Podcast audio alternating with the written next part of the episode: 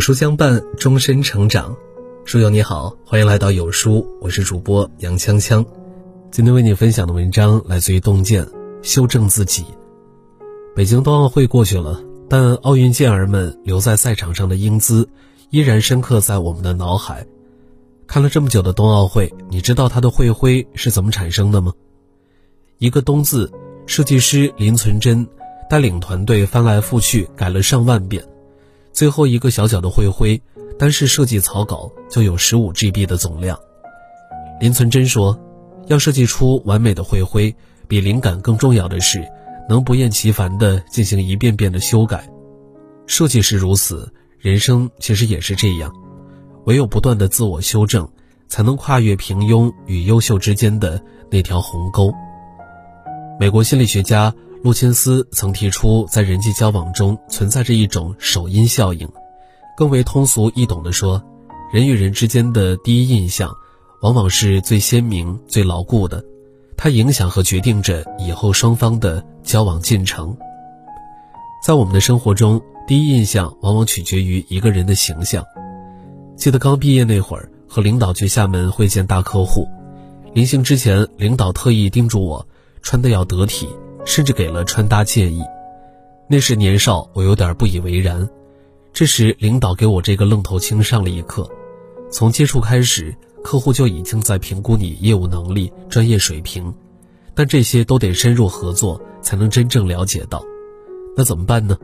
所以他们只能从你的外在形象去评判。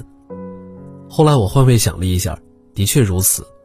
如果一个人外表邋遢，别人对他的印象会大打折扣，也会质疑他办事是否靠谱。如果一个人干净端庄，别人对他的信赖度和好感度无形中会增加。正如有人说的，一个人的形象是递给别人的第一张名片。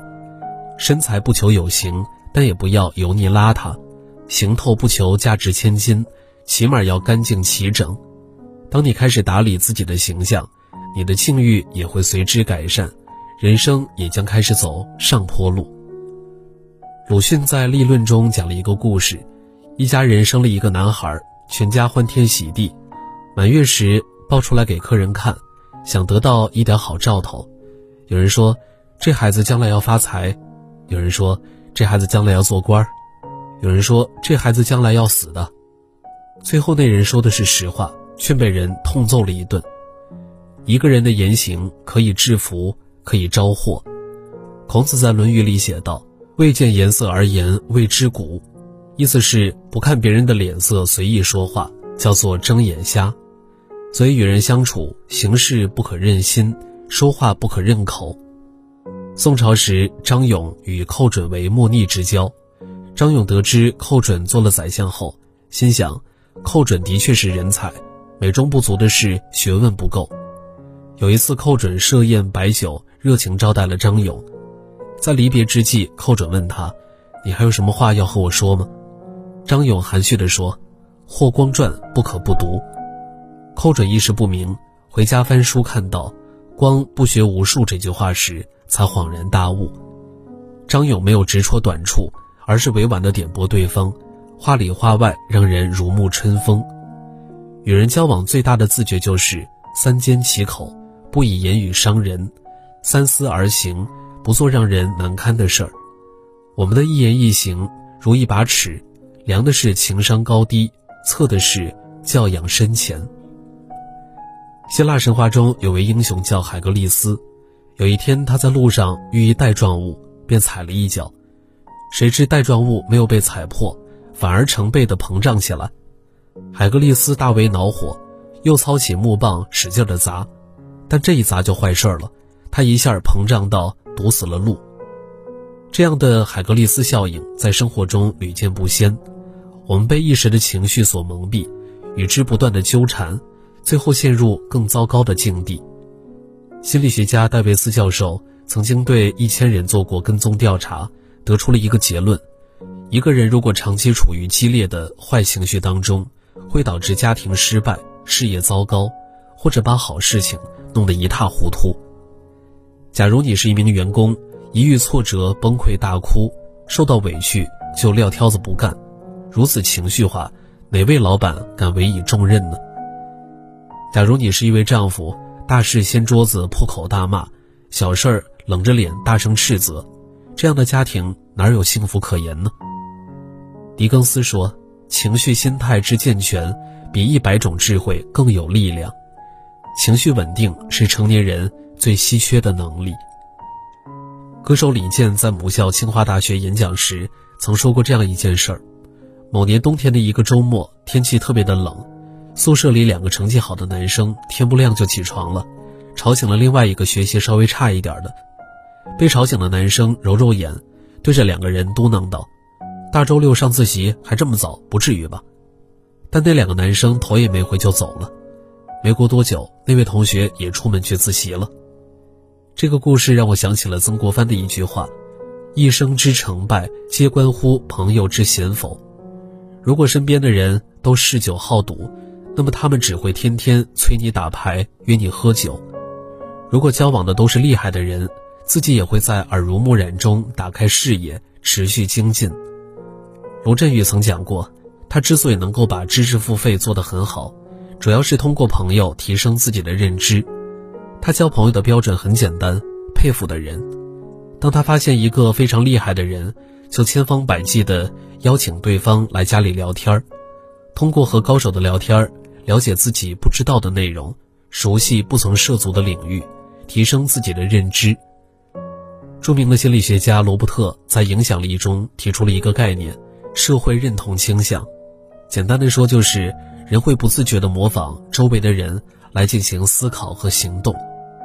雄鹰在鸡窝里长大就会失去飞翔的本领，野狼在羊群里瞎混也会丧失狼性。我们选择了什么样的圈子，就选择了什么样的生活层次。唯有不断升级自己的圈子，和优秀的人共事，和优秀的人共事，和靠谱的人相处，才能遇见。更好的自己。玻璃大王曹德旺曾说过一段话：人生的每一天的每一分钟的每一件事儿，都是你盖历史大楼的每一块砖。某一段砖用坏了，做了坏事儿，你盖很高的时候，高处不胜寒，压力一大，那个地方经不起推敲，大厦就这样摧毁了。为人处事最重要的基石，往往不是能力，而是品行。曾国藩的弟弟中有一位叫曾国荃，不仅善于挖壕围城，在攻打太平军时立下大功，被封为韦勇巴图鲁。然而他敛财无度，无视法规，几次被别人告发。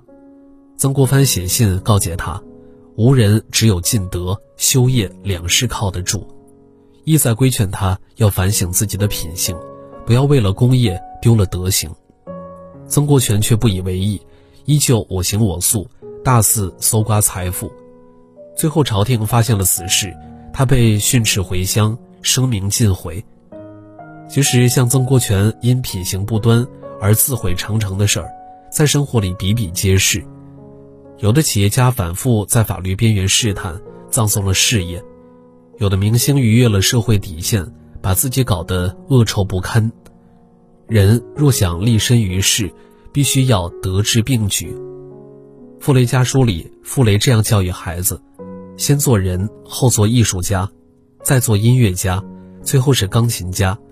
如果把钢琴家作为第一步，恐怕成不了世界一流钢琴家。行走于世，做事先做人，做人先立德。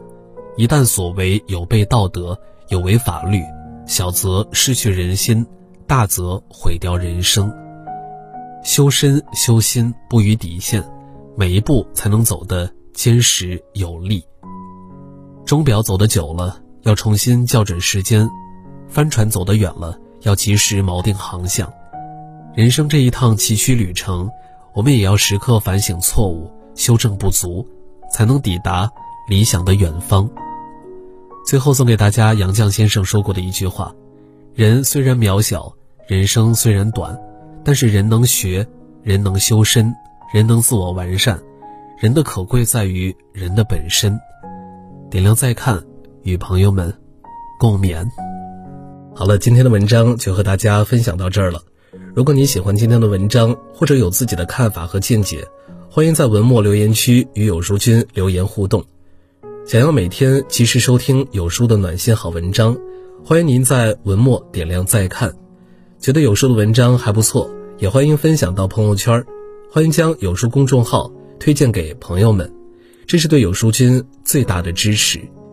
明天同一时间，我们不见不散。